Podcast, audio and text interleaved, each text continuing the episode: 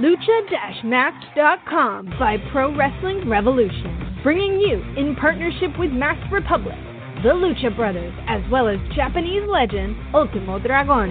Go to lucha-masks.com and fight Lucha Strong with masks from your favorite Lucha legends and Pro Wrestling Revolution luchadores.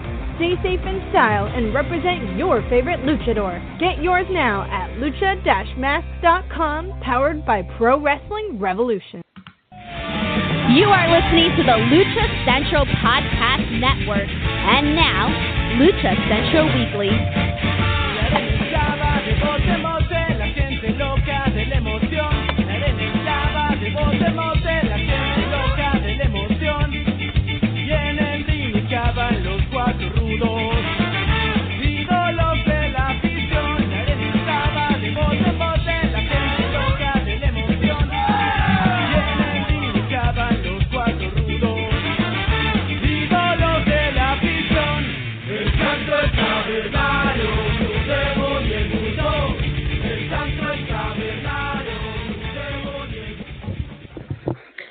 Hello and welcome to the Lucha Central Weekly Podcast. This is the podcast that lets you know all of the latest happening in the world of Lucha Libre. Each week, our team discusses news and events from the past week, covering Mexico based promotions like AAA and CMLL and top independents uh, throughout Mexico, along with luchador related news from WWE, AEW, Ring of Honor, MLW, Impact Wrestling, and more. The Lucha Central Weekly Podcast is part of the Lucha Central Podcast Network on luchacentral.com. This podcast and others from the podcast network are available on luchacentral.com and major podcast platforms such as iTunes, Spotify, iHeartRadio, Podbay, and Spreaker. I'm Miranda Morales, one of the co-hosts of the Lucha Central Weekly Podcast. And I said team. Yes, there is no I in team, but there's one in Miranda. Um, either way, I I have two fabulous co-hosts. We do this show together. We bring our knowledge to you, the Lucha Libre fans. First up on that, I'm bringing in the dashing one, Dusty Murphy. Dusty, how are you doing today? Uh, I'm fantastic. How are you doing, Miranda? I am doing well. It is actually raining here in Arizona today, so uh, Oh, a wow. big surprise. Yes. Yeah. Uh, it, it's very, it's what we call out here monsoon season. It rains for multiple hours a day, and then streets get flooded and all of that kind of interesting stuff when, you know, it never rains where you live. You know, speaking of rain, it almost made me think I could live where this gentleman lives. Uh, but then I realized it got, you know, maybe too gloomy for him.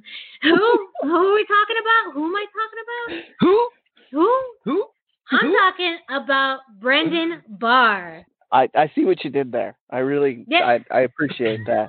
I try, I try. Every week is harder. Every time we do, I do this. I'm thinking, man, I really got to pull something out of out of nowhere. I really did have a thought of what you know. Oh my gosh, is this what Seattle looks like a bit? Just rainy, kind of dark, uh, lots of lots of clouds. Maybe that's just you know the the image a lot of people have in, in their minds about Seattle. But you know, it's been nice. It wasn't a hundred degrees today. Uh, so I'm gonna, Oh, I'll take it. Yeah. That's a Yeah. win. So uh we I was listening to the to the intro there and we were talking about the luchamasks.com up in the in the beginning there. And uh I I wanted to just congratulate them. They sold out of the the Pentagon Venom masks and the restock again. So Yeah, those on went so fast. Yeah. People love those. I have a few, Like- and everywhere I wear them, somebody asks me, "Where did you get that mask?" Right?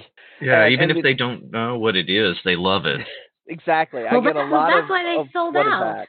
It's Mhm. because Dusty's been repping them all over the place. You should get some Yeah. commission off that, Dusty. Uh, Yeah, I hope so. Here. That's Any what we're shooting Kansas for here. purchases tie back to me, I'm sure. right. Tell, tell them the Lucha Central team sent you. Yeah. Yes. Oh, we need to get our own promo code. We got to talk with the bosses about that. If we could Yeah. get our own little promo code for lucha-masks.com, uh, you know, I, I think we'd we'd be making you know a little bit of commish off of that. Yeah. So Well, I don't necessarily want to take money out of the pockets of the because those are all licensed through the wrestlers. So even that uh, El Santo mask that you can get there is licensed through the family, and, Oh, and that's the they one get I need some of now. that money. mhm. Yeah. Uh, sorry, I It just is spent more so of your money. Dusty. Yeah, no, I, I I already had designs on buying it. I had to have it. It's so Yeah. cool. It's uh, once Uh. I I saw I, I knew that they were uh, they were all being licensed like either Mhm. through Pro Wrestling Revolution or the wrestlers themselves. But once I saw the announcement that uh, Santos family sponsored that one, I was like, okay, there's the next one I'm buying too. So Yeah. It's it's it's fantastic. It's kind of a, a strange thing about this year that you know thinking about uh, where it's all taken us and how it's affected pro wrestling and lucha libre. Um, it's is one of those nice things that uh, the the families and the luchadors themselves could benefit from something that really has come out of you know a pandemic. That something that's come out of something fairly negative. Some cool creativity um, has has come out of it, and something that you know has really changing the the game of lucha libre uh, for non wrestling fans and, and wrestling fans alike. So uh, it's very cool. Big congratulations to lucha-masks.com. all right. Mhm. Yeah, and I- I mean, I talked earlier about all of the news uh, that we attempt to cover on a weekly basis. This week, especially, we got a lot of news to cover. We have WWE, we have Impact, and we even have some AEW news that Brendan, in particular, is uh, very close to this this story. So I'm I'm very excited to learn more about this, to get more into it. But you're gonna have to wait because uh, our signature opening segment, uh, speaking of, of Brendan, is Oh, yeah. discussing the road back to shows. Brendan, you have some Mhm. more announcements, pretty big announcements as well, uh, regarding the road back to shows in Mexico. Uh, yeah. Um, and of course, I have uh, have have thrown my notes into the wrong place because I got all excited. There we go. Um, I feel that way when I talk about masks too. I,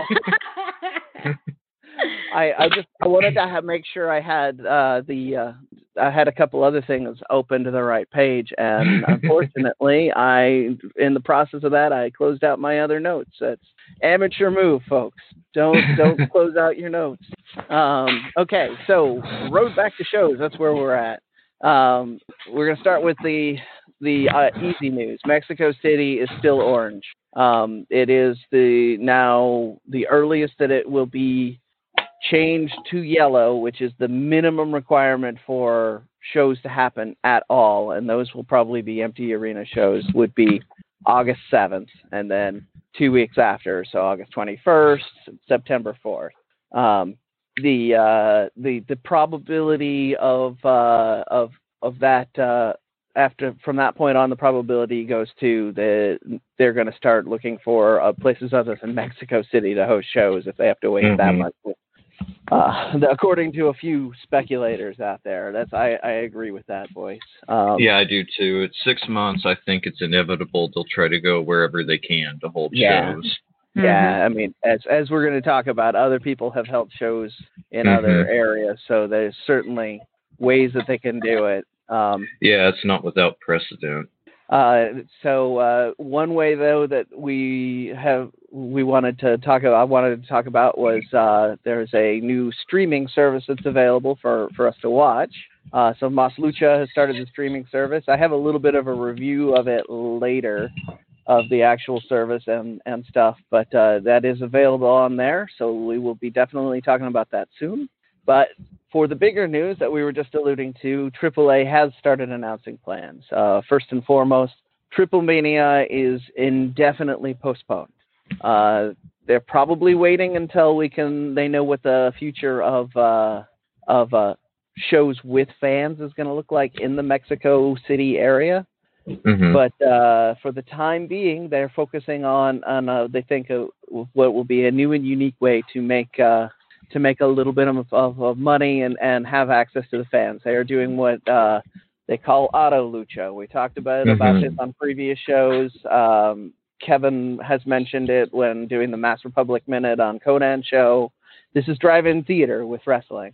Um, this is going to happen in the Six Flags Mexico They have, which already has kind of arrangements to to have Mhm. a large number of cars and a theater, a natural amphitheater. So it's going to fit really well. It's going to be a very interesting idea. I'm really excited to see the visuals for this. Oh, Uh, me too. I think the presentation is going to be Yeah. amazing, if nothing else.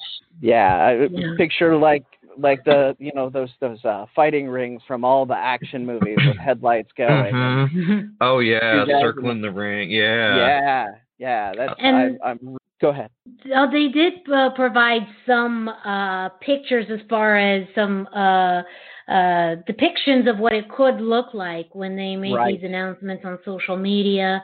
Um, it's even part of uh, the story that they have on um, ESPN Mexico, um, and so that's just the visual as to you know what it, it could look like um, is very very cool. Yeah, the visuals are extremely cool, and uh, I, I'm glad you mentioned the ESPN Mexico thing because uh, that is a thing that uh, I'm discovering more and more as we're covering this. That ESPN Mexico loves to cover lucha news, and uh, that's to those of us from coming from an American background. That's kind of surprising because ESPN hasn't been as accepting up here of uh, wrestling as a source of sports news Mhm. for a long time.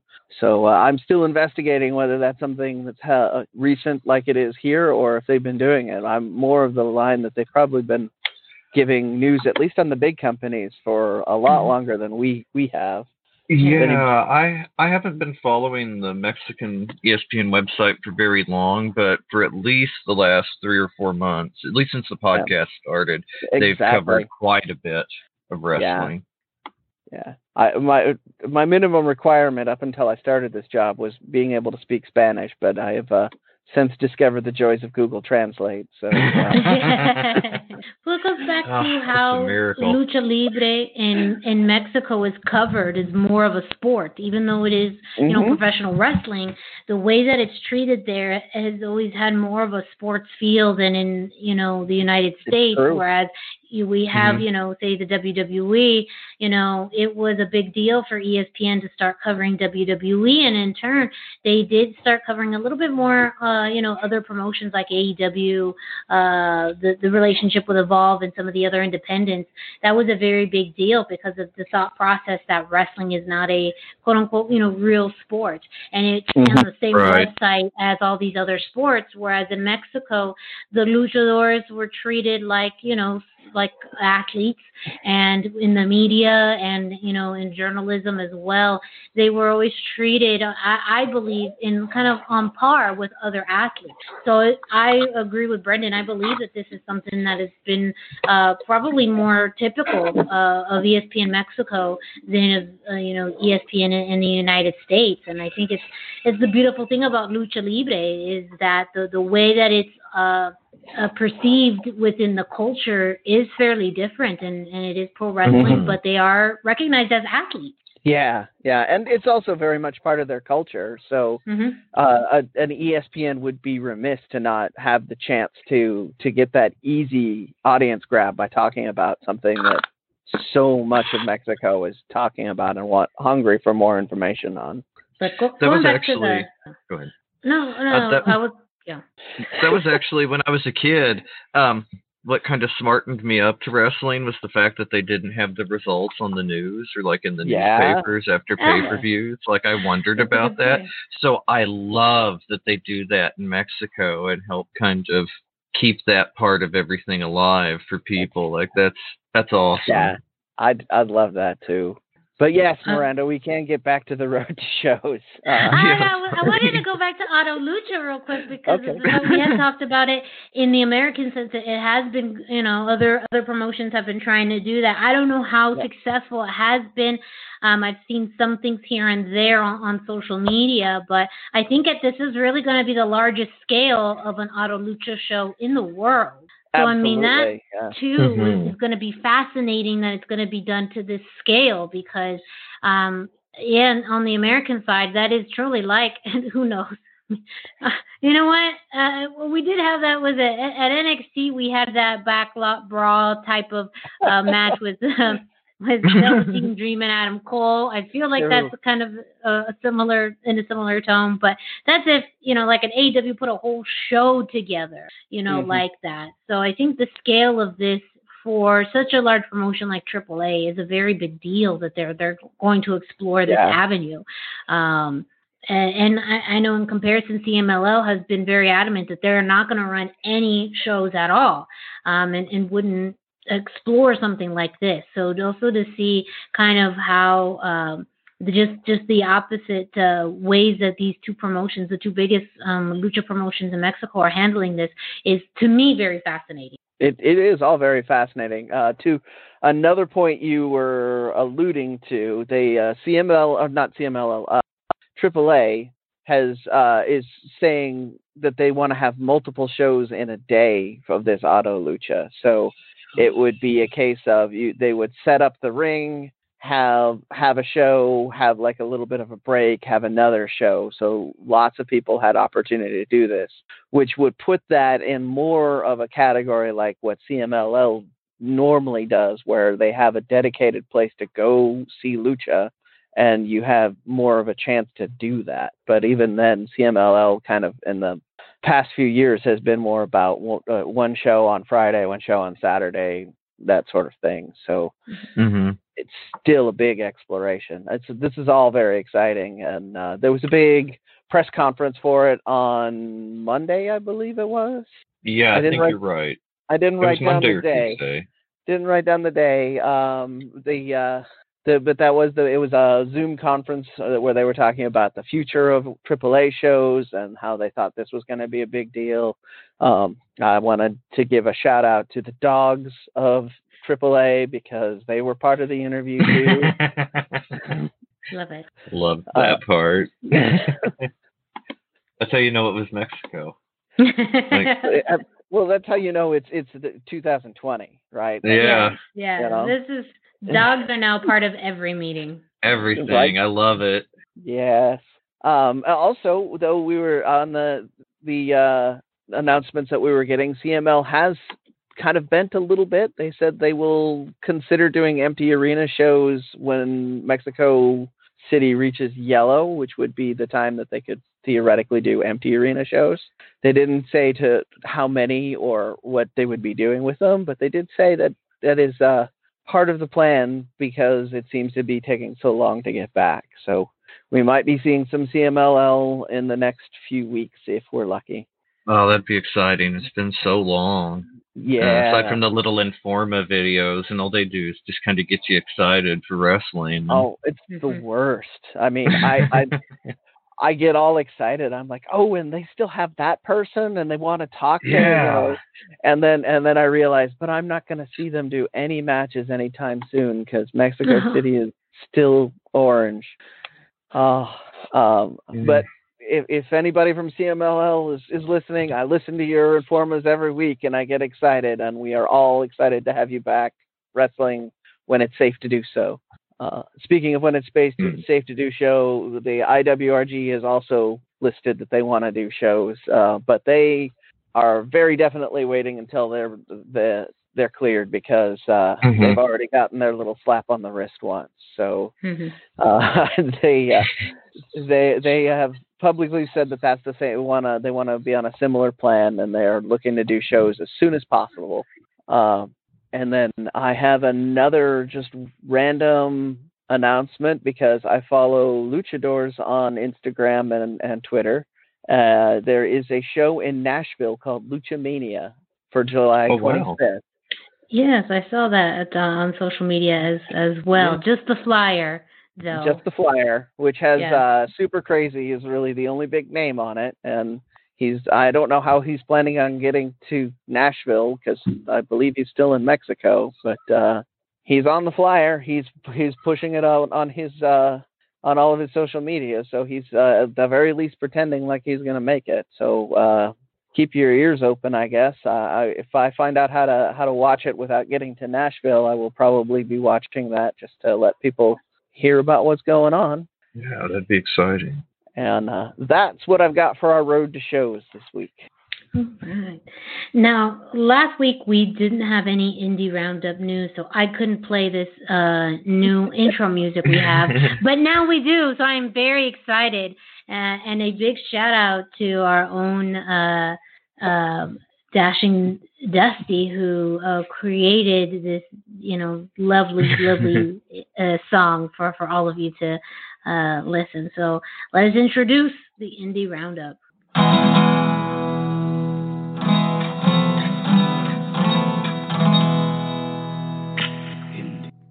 Wonderful. oh, well, thank you. I it was so fun to more, record. so much more official now. I have my own little intro music. So we Mhm. don't have a lot to talk about this, but uh, so DTU had their pool party event. Uh, several belts and wrestlers wound up in the pool. Uh, I didn't get to see this, um, so fans that are listening, uh, we had this discussion. I don't know a lot about WhatsApp, and I don't have a lot of good ways to send Mexico money to Mexico. Apparently, most of them. I wasn't able to figure out how to watch this one because I could not get WhatsApp or non PayPal methods to to them. It was going to be inexpensive.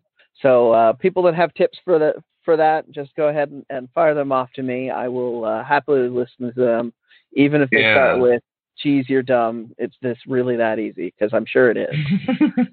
Uh, but uh, so we did have we do have some results. These results, I believe, have been posted on Lucha Central as well. Um, the first match you had multiple tag teams going each other against each other. You had uh, Brazo Celestial, Brazo de Oro Jr.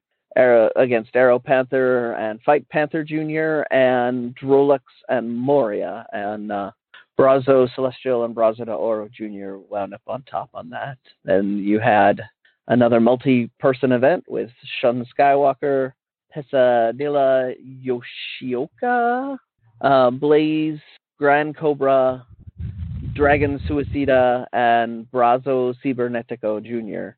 Uh, Shun Skywalker came out on top on that. Uh, you had then we had Blackfire, Princesa Azul, Samurai Jr., Diosa Quetzal, Kevin, and Tiburon. I mean, that's some that's some crazy branding right there to just call yourself Kevin. I think that and Kevin. Kevin. That was actually Who's that? Oh, that's Kevin. Kevin. That was actually a six-person event with uh, Blackfire, Princesa Azul, and Samurai Jr. on one team, Diosa Quetzal, Kevin, and Tiburon on the other, with Blackfire, Princesa Azul, and Samurai Jr. getting the win. Um, and then you had a we had a tag team match, Crazy Boy and Crazy King against Avorto and Cheneke. I'm sorry, I apologize. Some of these names I did not practice very much. Um, Crazy Boy and Crazy King got the win on that one. And then the main event, we had Camouflage Stuka Jr. against Keleth and Negro Navarro. And unfortunately for me, Negro Navarro's team did not win. Um, but that's uh, two big wins against uh, big names for Camouflage in the last Mhm. two DTU events. So um, congratulations there. As you are definitely, that's definitely someone to keep your eyes on. yeah, he's on his way up. Uh, so that was DTU. Uh, they they did have belts and people going in the pool at times, but I didn't really have the uh, have the details on who did that. So I really want to see YouTube highlights later because uh, Uh, I believe a Vorto threw the title into the pool after their match. After Crazy Boy and Crazy King won, he threw the title into the pool. nice. I mean, you've got to do that. There's a pool right there. Oh yeah, This it's so cool. It's like the old spring break shows, you know, like yeah, yeah. they yeah, I love it. and I think their next pay per view is supposed to be in a bar and it's gonna have a bar fight is the Cantina Extrema yes. for the Oh. main event. That they- kind of marketing is just sets it up to be something. Oh, yeah, that so that is perfect. must watch. All, all of these themed bouts that DTU has been doing have been they just have great visuals like the ranch one with the blue Mhm. sky behind the ring had the Mhm. great visuals the the uh the ring being near the water for this pool party one just great so uh whoever Oh, yeah. is doing their, their marketing and branding is really on point especially to to make these smaller shows have a little more punch and feel to them right now with uh, COVID going on. So you can have a smaller crowd, but still have make it feel like something really special is going on. And then Yeah. and then we get to the uh, the the ladies tournament that Masa Primo was hosting. Um, Miranda, do you remember how to say? I I'm not even didn't even want to attempt to say the the Spanish full name for this. Uh, let me look it up. Más la la Sorry. torneo más suprema. There we go. Okay, I I could have said that. I thought it was I thought it was more complicated than that. I need to make that All I, had to, I, I had to look it up and see what the full. That's that's what I understood the title. Or it was just yeah That's the right. Yeah. So uh, I was misreading things and thought it was longer than that. So this yeah is why la I, torneo suprema. But yeah, it, it but you know it's always good you know to I'm always Mhm. happy. Suprem torneo suprema en más lucha. But uh, yeah. Yeah. So uh, we discussed this setup before. There were eight ladies. Uh, this is a brand new streaming service. This is really one of the only big deal things that's on there right now. Um, it's not very much to, to get the service, but uh, day of, there were a lot of problems. I watched the same promo videos for about four hours before anything started. Oh no. Uh, that sounds awful. no, no, sir. I, I mean, I feel like it helped me learn some Spanish, and I, I That's I- always I- a benefit. Yeah, I, I will now recognize any of these eight ladies uh, as long as they're in a reasonable approximation of the outfit they wore in those promos. I will recognize them probably in a crowd right now because I've seen a lot of them. Um, but and then uh, uh, there were some issues partway through where the the service stuttered. Uh, in the in the middle of a very exciting match, but uh, the, that is in the write up that's on the LuchaCentral.com right now. He was uh, Eric who was writing that up was a lot more uh, dramatically impacted by that than I was. I think because I'd already watched four hours worth of promos that I just didn't care about a little bit of blackness at that point. It just seemed to par for the course. But uh, so we started with uh, the, the the I broke down the bracket last time. We had uh, uh, Dolce Sexy and Baby Love was the first match out. Um, the this match i'm gonna i have handwritten notes on this so i'm pulling that the this match started off with uh with uh, Dolce Sexy kind of beating up the the younger kind of I mean they they have a lot of from what I can see they have a lot of similar aspects to their to their look and their personas. But uh from what I was gathering Dolce kept calling her things like um little sister or or uh you know she was treating like a, a young a younger child. Um it was uh this one was was a little slower moving with Dolce on top for most of it. Uh there was a really kind of a very short spot in the middle where baby love got in some offense and then there was a whole lot more uh chin locks and and keys going on. Uh towards the end of the match like sexy kind of looked like she was just doing uh promo class at about three quarters but uh we did you did get a nice power bomb off the top rope for the finish and the one two three uh not at all surprising obviously because we were pretty well discussing that we think that uh sexy is probably going to win this hmm um but uh, all in all a decent match then And she was- had She was Oh, yeah. working heel for this tournament, right? Uh yeah Yeah. yeah she was very definitely the heel for the whole of the I think she works much better as a heel than as an inspirational character. Like, yeah. So that makes sense. Um, although her uh her mic spots still make it sound like she so she's she has characteristics in uh with Seth Rollins in my opinion where she's doing heel but she's trying to talk like she's the role model. So oh, uh, that's cool. Especially given, I mean, like it suits her, I guess, is what I'm saying. yeah. I mean, at least from what I'm gathering. Again, I look forward to the internet telling me how wrong I am, but uh, that was what I was picking up on. Um, so then we had uh, Reina Dorada and Lolita for the next match. This one started off a lot faster. There was a lot more back and forth. Uh, the the two of them, it was diff- more difficult for me to tell who was working if anybody was working Rudo or if this was uh, a Technico Technico encounter. It took place almost all in the middle of the ring with very little uh, cheating going on. Uh, there was uh, a spot where uh, lucha fans are well aware that w- that luchadors love to do chops to the point of nearly stopping the action just so they can chop each other back and forth. And there was a great spot where both these ladies were on their knees, just going back and forth, giving it their all with the chops.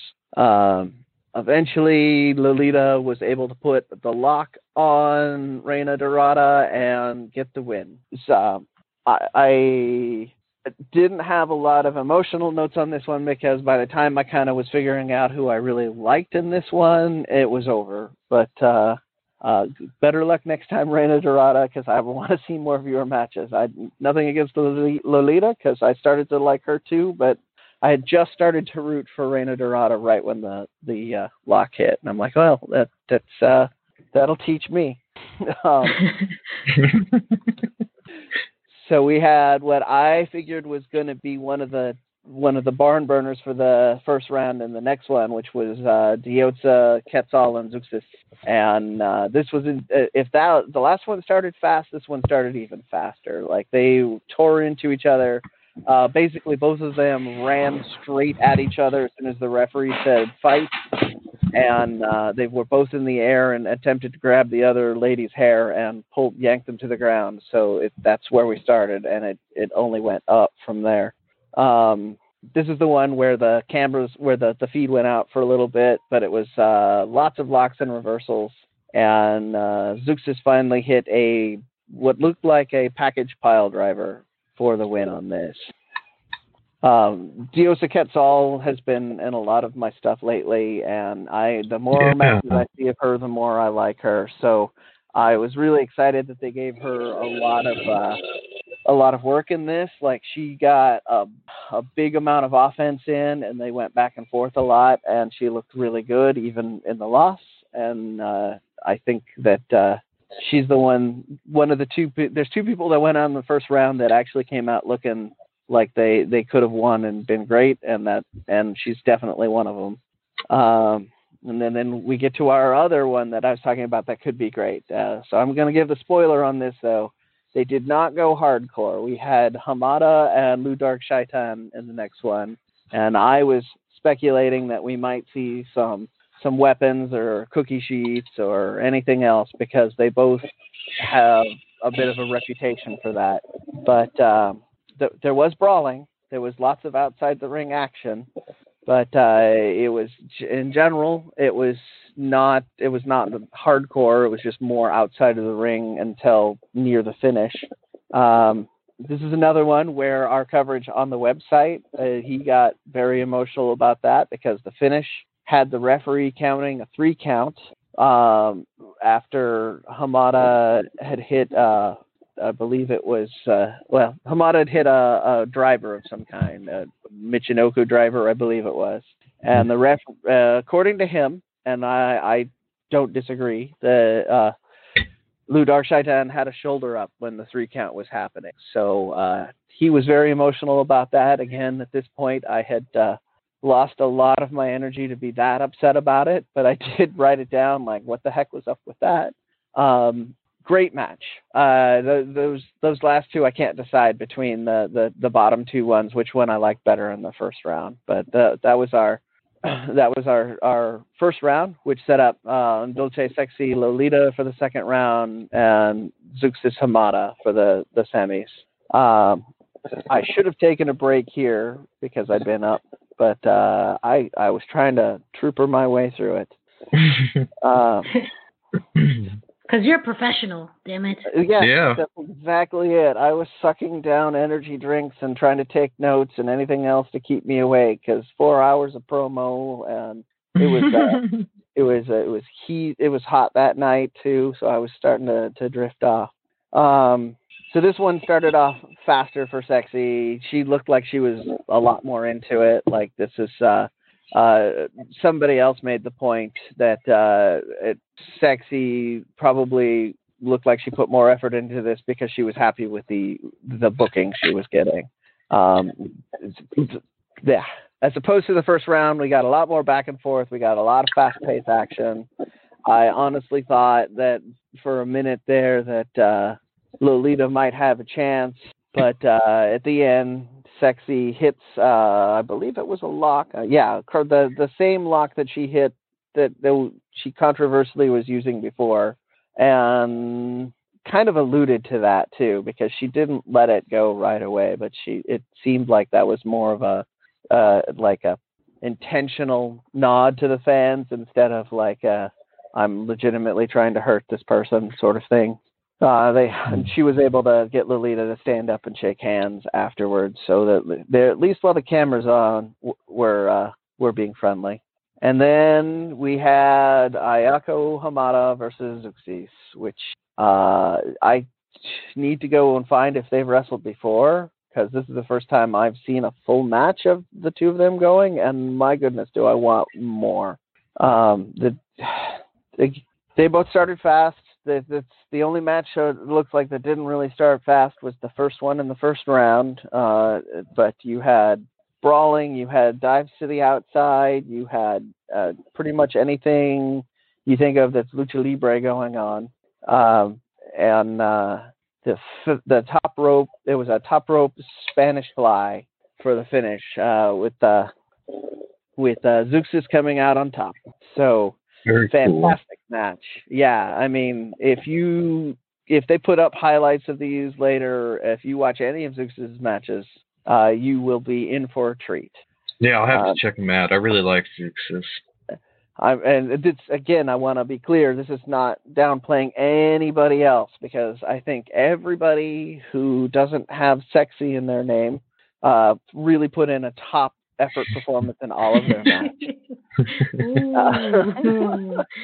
I do love the shade coming from you. I have to admit, I, I love this. uh, you know, well, I, I, she's not going to listen to the show, so I can throw in a little shade, and that'll be fine, right? And it's Right? it's absolutely your opinion. I feel like this is really interesting that uh, you know you go go into that analysis about her her level of work as far as heel versus face. I think that that's also I guess part of the you know when she's doing a good job in, in a way Mhm. when uh, you know you you look at her character and can see you know yes I don't like you, but I that is I think the consensus that has happened. It, it seems like there there is a lot of that consensus eh, through social media. So it, not necessarily that that's uh, the the wrong thing to say. It just seems like there's a you know a, a healthy opinion out there that that is you know there Yeah. wasn't much of a level of effort uh, of someone of her caliber that should that, that Yeah. she should have put in. Yeah, she she could have been like she was in a, in two matches with younger uh, women that that are could learn a lot from her, and uh, hopefully they they got some good things out of out of it because they did get good matches, but. Uh, I, I felt like they could have gotten a lot more if she really, really wanted to. Because we've all seen her Lucha Underground work, we've seen her AAA work, um, she can when she feels like it and she feels the, the maybe that it was just the fact there wasn't an audience there to really get her worked up but when she gets going she's she's on she's on a different level and uh, she did not hit that that stride in this whole tournament It's too bad. It's- it was still good i i don't Yeah. want to i don't want to Yeah. downplay this at all uh it was still No, really they- good Yeah, and, and it was um, fantastic that they did put this tournament on, um, and it being this was this the first um, event of the new streaming service. Yes. Yeah. Okay. This was this was uh so what we've got on the other than this event is there's some older events from previous years that they have found either different footage of or had not been previously put up on their YouTube channel. And so there's um some older stuff you can go through, but this was the first like modern event that you could get and right now it's the the only way to get it is on the service. So it it was uh very much worth it. um, and then our final to to Dusty's question, uh, Sexy made it very clear that she was going to be the the heel or the Rudo in this one because we started with the fake handshake, and uh, That's like the the easiest, like the start Yeah. off Rudo Yeah. move, Ruda move, I guess in this Yeah. case, Ruda, fake yeah. handshake. Uh, Yeah. My apologies for not getting the gendering correct on that. That's uh, Oh, you are Yeah. you are right. It was definitely the uh, Ruda move, um, and I Mhm. loved it. I loved it. But uh, but she was in there with Zeuxis, who's uh, uh, you know who's been a pistol through this whole thing. She's also no stranger to a rougher, more physical style. If you anybody has, out there has seen, uh, they should have seen. Uh, you should have seen some matches by now. She's great, um, and and so she quickly got the got the upper hand and started uh, took it to the ground. Started doing lots of uh, lots of locks, and then we got it a lot more back and forth. And I I uh, this one I was kind of in the match a lot, so I didn't really write a lot of notes. But the finish was uh, top rope Rana uh, with sexy getting the win, and uh, then then we uh, she she genuinely offered to shake hands again and then did a little bit of an interview. About that point i uh, decided I, I needed to get some sleep but uh, great event. It was good fun. So there you have it fans. The first uh, tournament is Se- dolce sexy is our winner. She has uh, the trophy for it and everything. And uh, it was uh, as much as the story of this coverage is me tossing a, little bit of micro shade at a very talented performer. She it was a good win. She looked at, like a good heel in the whole thing, and well worth the uh, couple of bucks to to get the service to at the very least get the this whole thing unedited. Yeah, I, I saw uh, on the Masalucha website you can sign up for the streaming service, and they do accept PayPal. So if you want to you use PayPal to sign up for that that service, you you can. There's a reason why this one got watched over the weekend and DTU did not. I used my PayPal to sign up for the the service.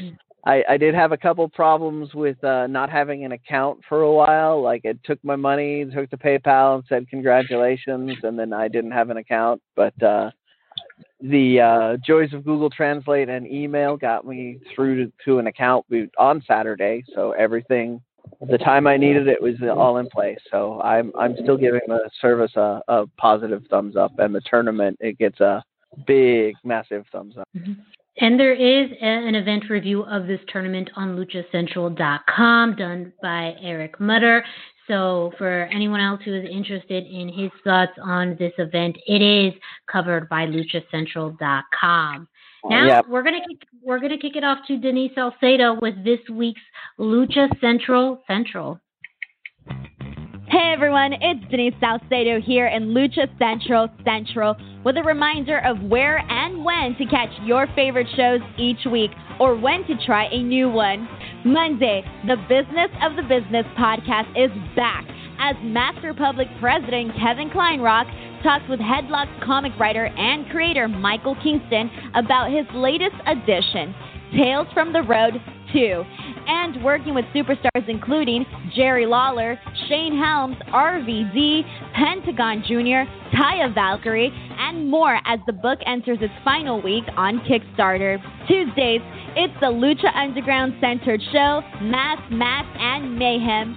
Check out the premiere video stream every Tuesday at 2 p.m. Pacific, 5 p.m. Eastern on the Lucha Central YouTube channel and at theluchacentral.com. Then listen to it on your favorite podcast platform every Wednesday. Also on Tuesdays, Wrestle Boss with Bobby Chulo live covering pro wrestling and MMA from 7 to 8:30 p.m. Pacific. Head to wrestlebosslive.com to listen live and even call in or download it Wednesday across podcast platforms. Wednesday nights live on Facebook, it's Spanish show La Mesa de los Margaros, giving you both the news and the chisme from around the lucha world.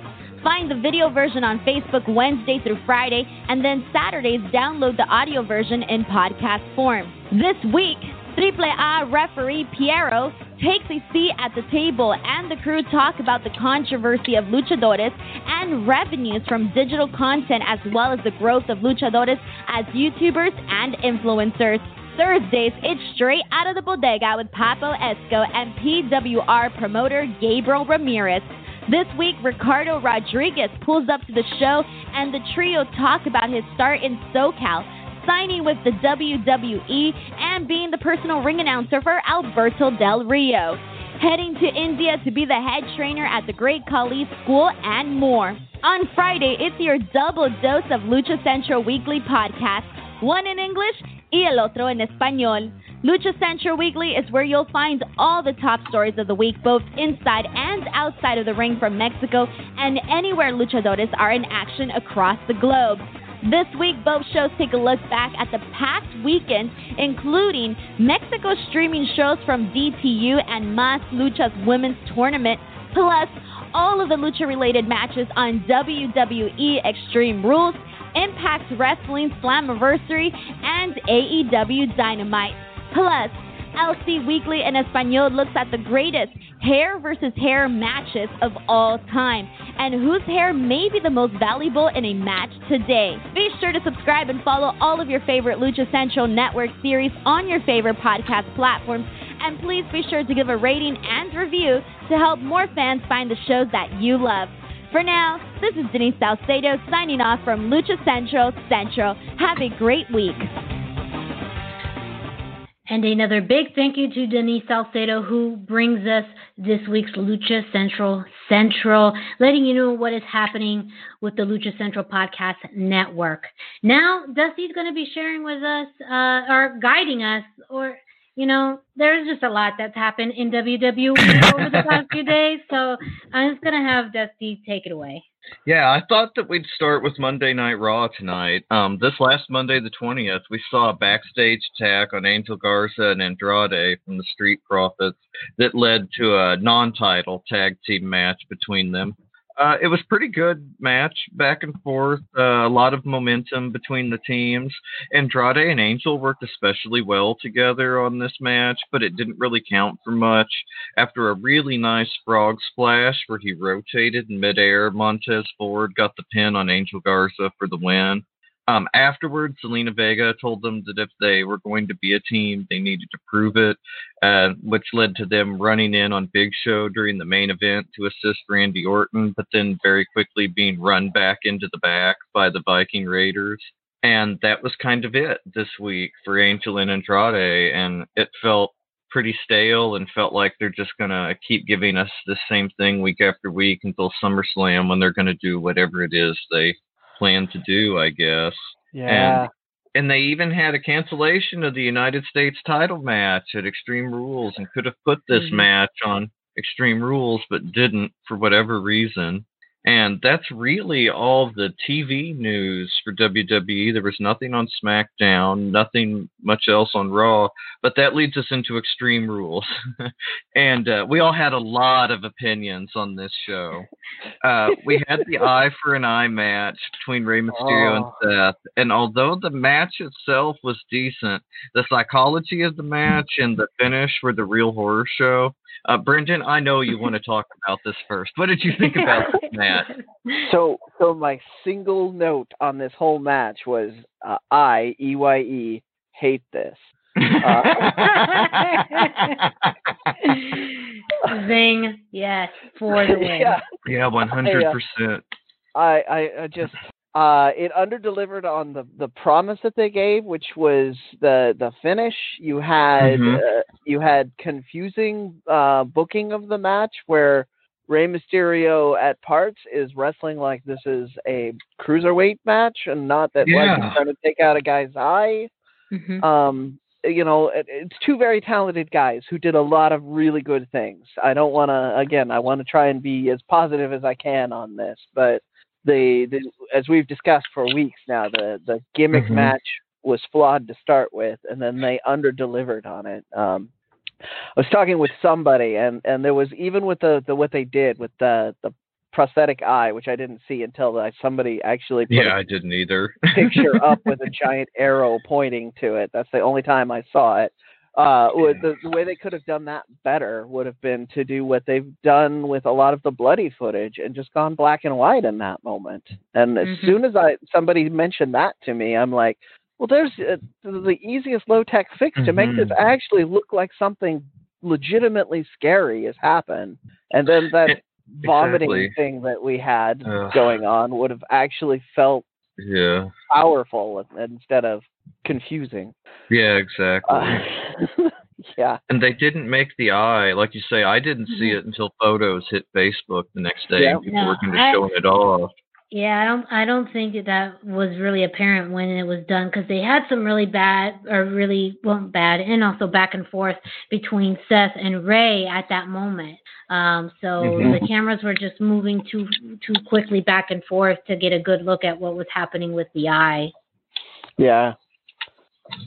I don't know. Yeah, if they'd done some cinematic stuff to it, made it more of a That's Yeah. exactly what I thought they were going to yeah. do was like to Mhm. give Yeah. it like a 1980s horror movie feel. Oh, and I was yeah. like really down for that because I thought, well, that'll be exciting, some Mhm. practical effects and yeah. Oh, Yeah. I can't remember. I think it's the House of a Thousand Corpses, maybe one of the Rob Zombie movies. They're all very gory, but it was all done with practical effects. And so Yeah. you know that they could have done something really, you know, interesting and unique there, and they just didn't. And I have no idea why. Like they, Yeah. they really dropped the Yeah. ball on this match. I talked to nine different people, and all nine people hated the finish. Yeah. I don't I don't know anyone who who liked the match. Uh, I think there was the, Yeah, the wrestling either. itself. I think there was you know fans of and and Mhm. Brendan was absolutely right. It was there was good wrestling in there, but the fact Yeah, that they was. treated this as a wrestling match compared to even a brawl, they have Mm-hmm. really built this up for weeks as a personal vendetta between two men who are physically trying to rip each other apart. And the fact that it, it was treated as a wrestling match and not two men who were, you know, trying to, you know, rip the other uh, apart. I, I was very confused as to why they decided to go with that psychology. And then on the fact that you have a stipulation where their exact words were, you know, in order to win this match, you must extract your opponent's eye. It was just very confusing, and, and Mhm. I, I don't was. think I think Seth and, and Rey did the best that they could in this scenario, but ultimately it came to the producing and what, you know, the high Yeah. ups probably envisioned what they could do with this match. And again, it just, it makes you then think, why? Why did you do this? Why did you decide to not Yeah, go in any other direction with this? I understand that it probably got some people watching and, and this whole horror show thing, but even the swamp fight, that had more of an 80s feel to it. I almost think they could have gone more really eerie, did. like a like a Saw direction. Like they've had Yeah, that so would have been amazing too. that would have been very cool, you know. And I know that some fans. I was talking to someone about this, and they don't even, you know, they they didn't want to see it in a cinematic direction because of the fact that it could have been too impractical. And they brought up Lucha Underground as an example that you know people would die and then they would come back the next week, you know. And and but yeah. Yeah. those were overall very popular uh, vignettes and storylines, Mhm. and fans got it to the point where they realized oh realized yeah, we that ate it up. Yeah, that that it wasn't real, but it was adding an element to the story, and and and I don't know. How, WWE treats some of those things in those ways, and maybe in, unintentionally or intentionally. But I think fans would have gotten the hint because then at the end of the night, you see the swamp fight, and that took it in a whole different direction.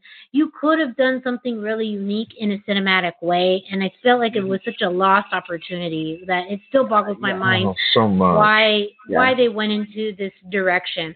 It it does seem like this is a way for them to have Rey, you know, bow out for a little bit, uh, as we talked about and reported. Rey uh, is work was not working under a contract right now, Yeah. so he needs to be off TV for a time. It made sense that he was the loser in this.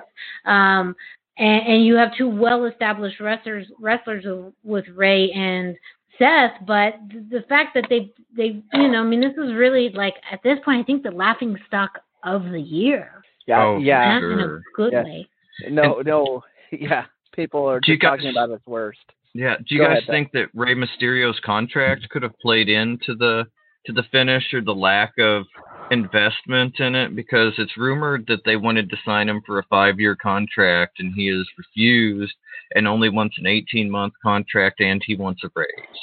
And so the I'm not sure if that played in to the decision not to Yeah, from everything I know of WWE politics, that sounds very plausible. That if he wasn't going to give Vince what Vince wanted, Vince was not going to go out of his way to make that better.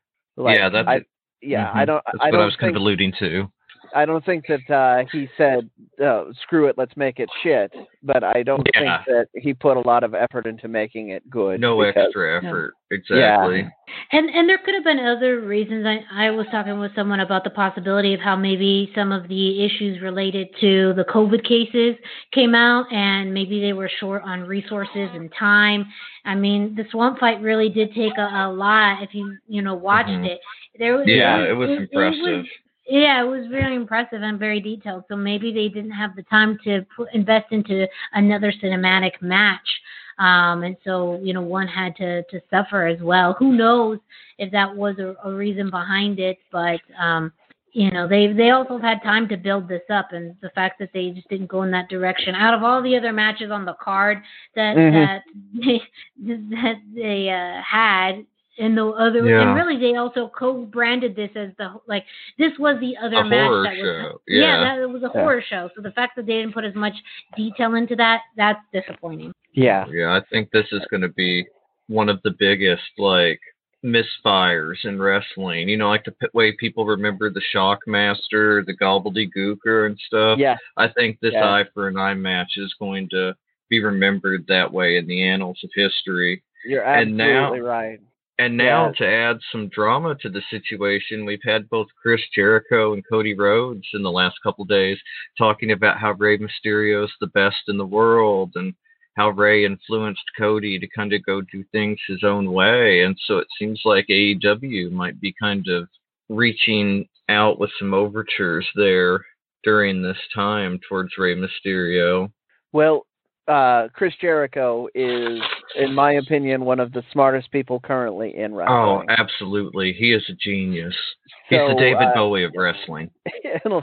yeah, I, I can I can see that analogy very well. Uh, in my opinion, even if they are not able to to offer Rey anything right now, like they by just alluding to it, you are getting more people to to give that extra thought to looking at AEW on Wednesday. Like they're gonna, you it's know, if you guys, you know, so he knows what he's doing by by making those comments. I don't know. yeah. Uh, I mean, it, it would be silly of AEW to not make an offer if he's currently wrestling without a contract. But Absolutely. but uh, we've already established that he seems very set set on the idea of getting Dominic in in the WWE program. So uh, I don't know Yeah. how seriously he's going to take an offer from anybody that's not. WWE.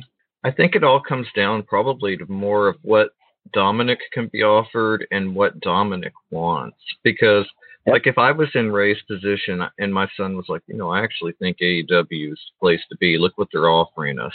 I would feel great about that. But I've also noticed in all of the contract news, we never hear anything about Dominic. Is he? I don't know if he has a contract with WWE, if he's just on a per appearance basis. So it's Uh, kind of yeah. interesting there. I think There- if he's under contract in any way, Rey absolutely resigns with WWE. Yeah.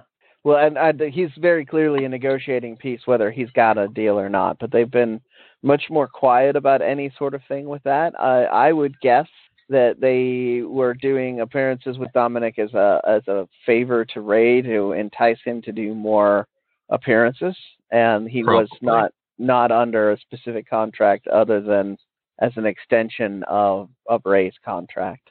Yeah, I, I, I usually when they have those, especially in developmental talent, um, or those new recruits, uh, they do pretty, you know, solid press releases on those. So if he were signed, we would know because they WWE would have made a deal, just like when, um, you know, The Rock's daughter signed on.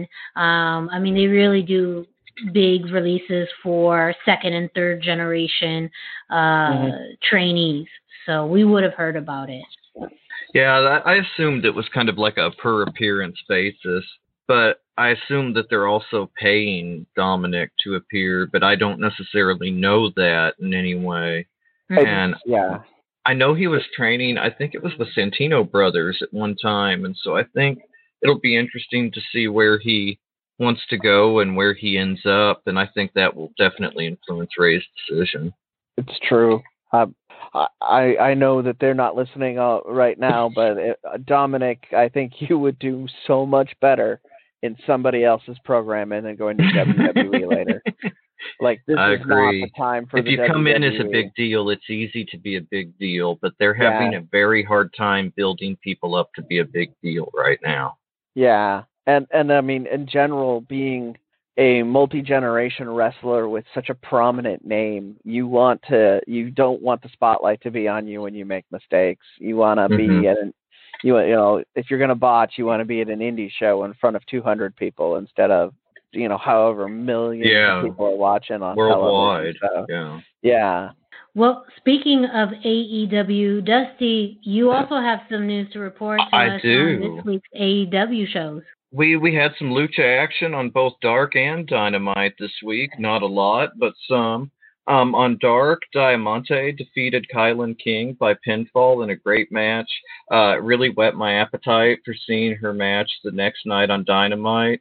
And Yeah. this also led into the debut of Iv- Ivelisse on Dynamite in the match against Diamante, and it was so good. Like they both wrestled like their lives depended on it. Mhm. And despite cutting away during the match for a Big Swole interview, they really Ugh. gave the match that. everything they had. I thought that was just disrespectful and like, Yeah. mm, Yeah. I, I Mhm. did not like that.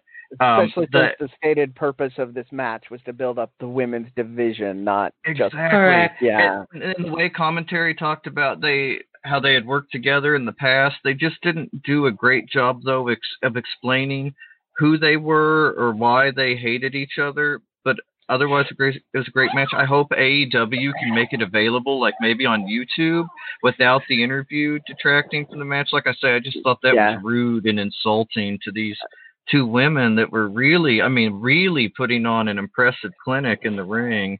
And they also announced for AEW the Women's Tag Team Cup tournament um, Mhm. coming soon, the Deadly Draw. And so I wondered if the commentary talking about their past history and how they'd fought with each other and against each other, I wonder if that's building to them being a tag team for Oh, the, the comment- tournament. Yeah. The commentary even alluded to that. They're like, we could Mhm. see Yeah. these two as a tag team in the in the tournament. So Yeah. they uh, I, they're I hope definitely so. Putting that I in hope so people's heads. too. It, it's- it Yeah. feels like a natural fit for these Yeah. two, and Oh, to yeah. see these luchadoras that aren't kind of the usual lucha libre to get out there on a Mhm. worldwide, like a massive worldwide stage. I love the idea that they're going to get to do that, hopefully, and to kind of expose the world to more facets of what lucha libre is and Yes. can be, because Yeah, absolutely. everybody we're conditioned in America to expect, you know, like flips and high flying matches from luchadors. Oh, But even the even the ladies can be hard hit. I mean, some of the chops in this match, the Mhm. the sound when the chops would hit was Mhm. just. I mean, you don't hear that in most of the men's matches. I mean, that these was the ladies. thing with yeah, that was the thing with Yeah. All the way back in in Lucha Underground. Like she Mhm. would she would go chop for chop with uh uh like Pentagon and yeah, and, anybody. Yeah, she was know, really. uh I mean, people yeah people are familiar with uh Pentagon chops because that's a big big part of his personality.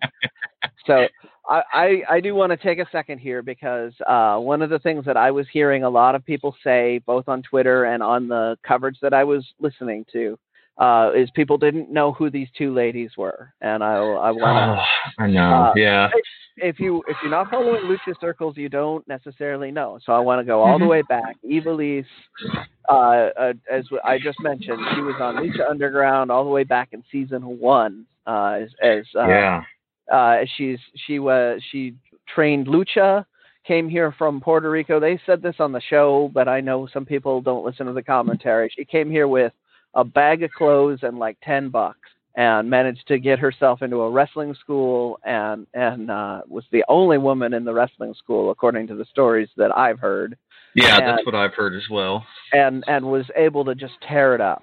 Uh, and and she's hasn't looked back since. Uh, and then you have uh, Diamante, who's a little younger but kind of uh, has a similar background. And they even alluded to this in the match where Eva Ivelisse, who was working a little more ruda, uh, was was commenting uh, during the match like everybody wants to be me, everybody wants to be Mhm. Ivelisse.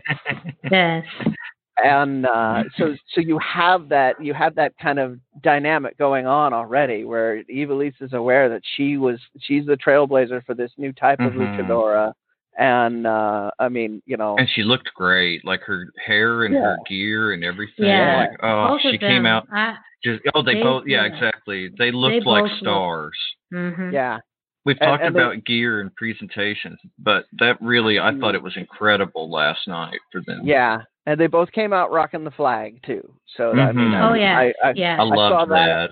I saw that, and I knew Miranda was going to be loving that part. but- Oh yeah, if you saw my Instagram story, you know I I was loving it. At the hashtag Miranda, if you want to follow my Instagram stories.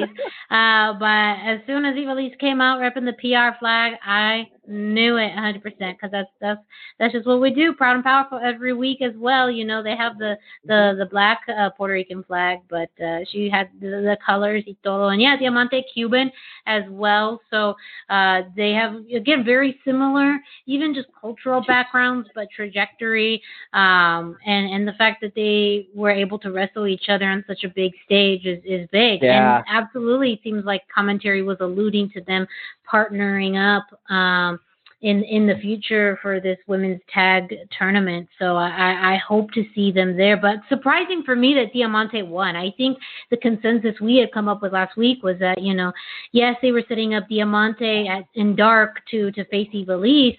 But just so that then she could then lose to Ivelisse. But the fact that she won, it was a roll up, so it was very quick. You know, the the most Yeah. deadliest uh, move in professional wrestling, as they call it. But it was still a win. So I think that was just the Yeah. most surprising part for me. I loved it. I loved that it it was a shocking to those of us that knew what had a better idea what to expect. I love that it was a roll up and not like a big power move or uh you know so so that you set up further matches.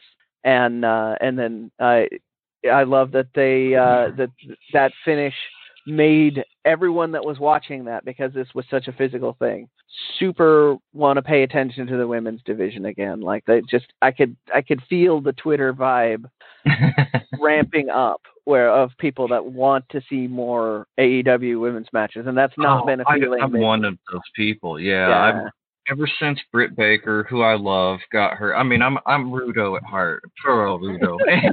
I love Britt Baker. And then Kris Statlander got her, and like Riho's and Japan, and all of a sudden the women's division just kind of shrunk so fast that I'm glad to see some new blood, but especially some luchadoras coming in Mm. and yes getting the Yeah. chance to expand that women's main event. I'm excited. I mean, I can't wait to see Ivelisse versus um Shida. I think that's going to be an incredible match someday. oh yeah Um, that, well, uh, not someday that's next week yeah. I couldn't remember whether it was Diamante or Ivelisse next week. I just couldn't remember. oh no you're right i'm sorry it's it's diamante next week because she won Yeah. uh, yeah but yeah, I think that they're all going to be. I'm not as familiar with Diamante, although I noticed she wore her LAX gear last night, which I thought Yeah. was pretty cool. and on dark Yeah, I wondered if there was going to be any mention of it or kind of connection to it, but it's my understanding that they don't have any rights to the LAX name at AEW, so maybe there won't be. yeah but i think that I would love to get to see her teamed up. Maybe even as the first women's wrestler for the inner circle, but if not that, at least maybe in some trios matches mm. with Santana and Ortiz again. And Yeah. I believe being her kind of friend enemy on the show, I believe has done some amazing trios where she was the inaugural trios champion on or one of the inaugural trios champions on Lucha Underground and yep yeah so I would love to see this lead into some mixed or trios matches, lucha style on AEW. That's something that we don't see a whole lot of on American Mhm. television outside of Lucha Underground, and it was part of what made it kind of special and unique. And so I would love to see some of that kind of blur Yeah. into AEW and spots and just bring in that lucha feel. And So- before, oh, Uh, I. I just I you just I have to to get this out there because I love doing my my fan bookings here. My fan booking that that just popped into my head was uh if you have Ivelisse hanging out with uh Proud and Powerful instead, and that leads to the feud, Oh, a further feud. yeah. right? Yeah. Yeah, that would be cool. Yeah, I like that idea a lot too. All right. I, I know some AEW people aren't listening, but Yeah, but if you are, you know, we're, we offer booking tips for free. Yeah. well, I have fan bookings for days, for days. Uh, last night we also had Jurassic Express versus Inner Circle. This was actually a pretty great match with the return to the Inner Circle moniker for Chris Jericho and company, which was kind of setting up a reveal that we didn't necessarily notice until later. Um, but unfortunately, this match never really fully clicked for me. There's only so many times we can credibly watch Jungle Boy get shut down before he can make the tag. I thought Yeah. the big man stuff between Luchasaurus and Jake Hager was really interesting, but it was kind of fleeting. And then at the end, we had a Serpentico run in with a bat, and he hit Luchasaurus, which made Jericho was able to get the pin. After the match, there was a beat down. Serpentico hit a shooting star press, which should have been one of our signs. The Should have been the big My- giveaway. yeah, but then he removes the mask, and it's not Serpentico at all. It was Sammy Guevara in Oh. disguise. Oh, so Orange and Cassidy and the best friend showed up, and I mean they. It was yeah, it was something, and it set up a five versus five tag team match next week. But this also leaves Jurassic Express a man heavy, and Marko Stunt can kind of play into this matchup. But it also makes me wonder wonder if Inner Circle is going to bring somebody in to help even up the numbers. maybe they'll bring in Serpentico. Oh, that would be that would be That's, amazing. damn, that's just so that's so easy and so good. Oh, it would be fantastic. I hadn't even considered that. Now I want it so bad. That's all I want. So I, I did have a little a little fun with this whole thing. Um, I uh, I I was on Twitter talking about how uh, I mentioned uh, something to the effect of Sammy Guevara shedding his snake skin and and and popping back up, and um, Aubrey Edwards, who follows me because uh, we she's mo- one of my ref trainers, told Oh, me so the story. Yeah, she told me the story of her husband watching the match, where he's he noticed the he he he said uh he said something to the effect of when uh Serpentico came out, like, oh, so Serpentico is replacing Sammy now, and then he hits the shooting star press and it's like, oh, Serpentico is Sammy now. So that is awesome.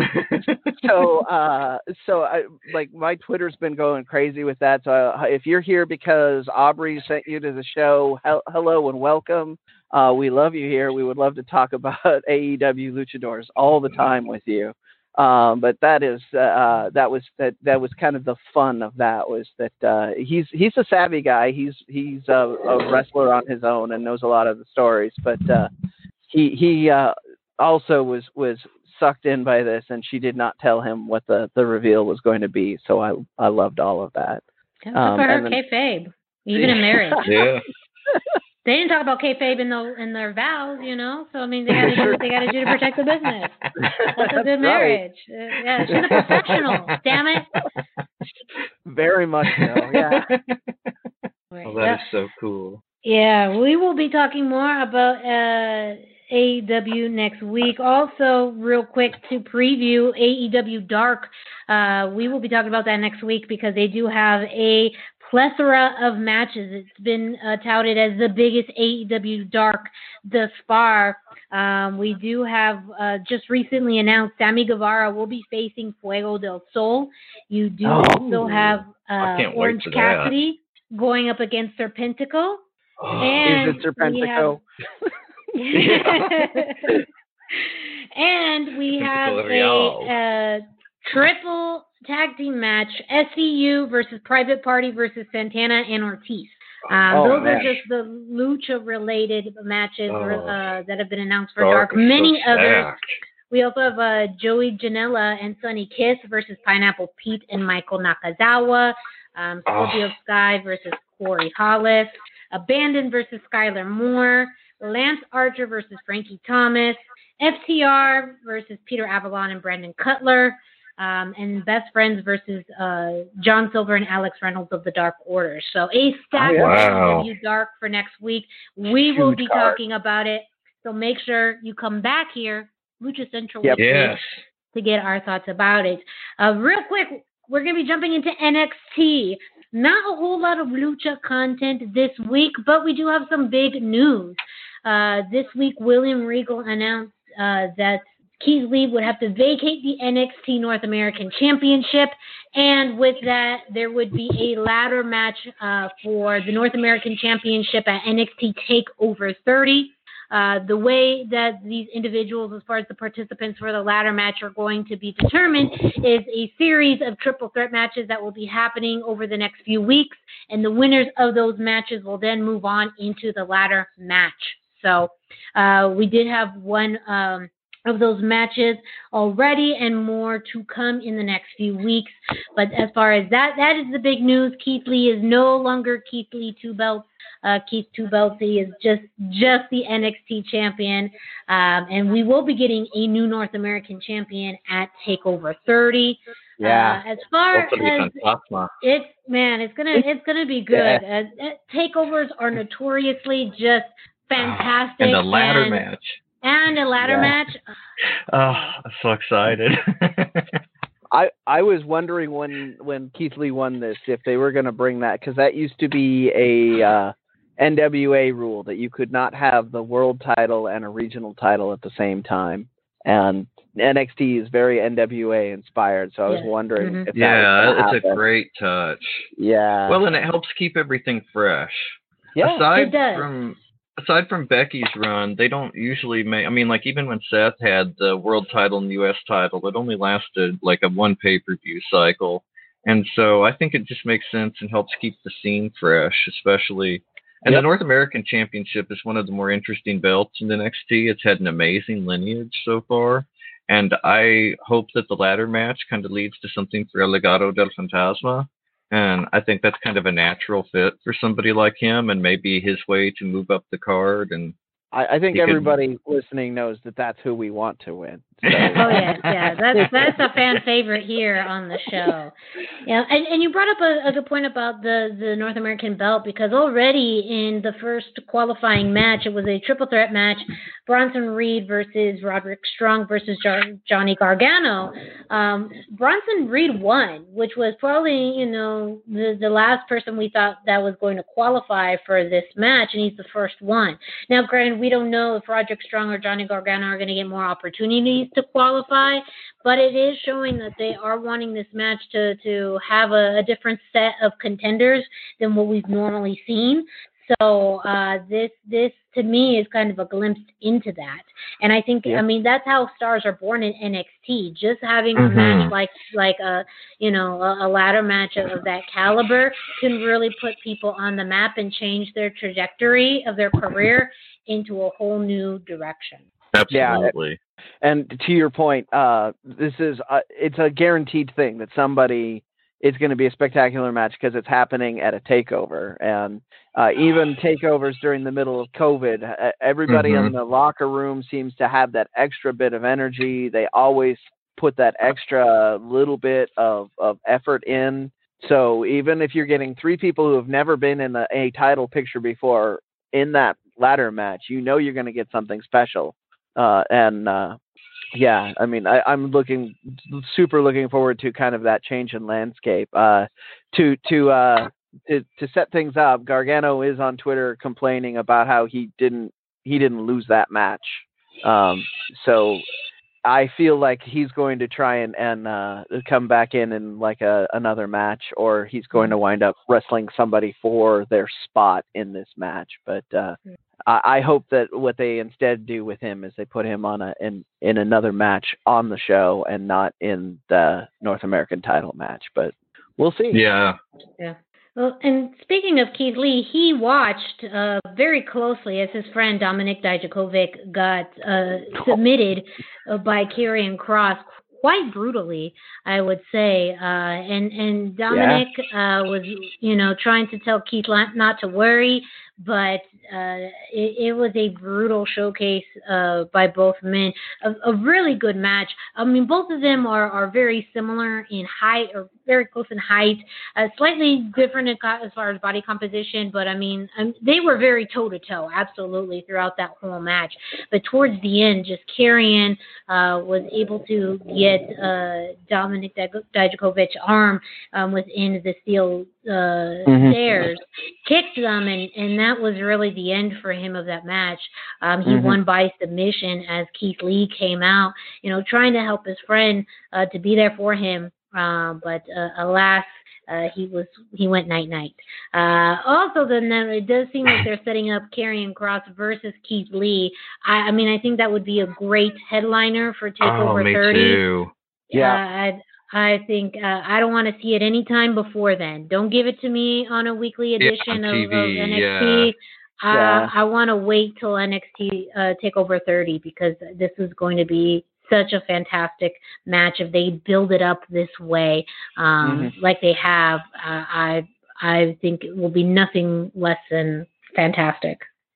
I uh I- with that with this match that we got this week, I really like the fact that to your point that it was kind of back and forth, but that uh when Cross found that kind of brutal uh, extra gear is when he really stepped out and and clearly was winning the match at that point. Mhm. And I it, it sets him up as a as a very credible threat to Keith Lee because we've seen the competitive matches that Keith Lee and Dijakovic have had and we saw that um, he he reached that level and then kind of found that extra step to go further. So he's a legit threat, even if he, we don't. Uh, if people are thinking he may not, it story wise, need to win right now.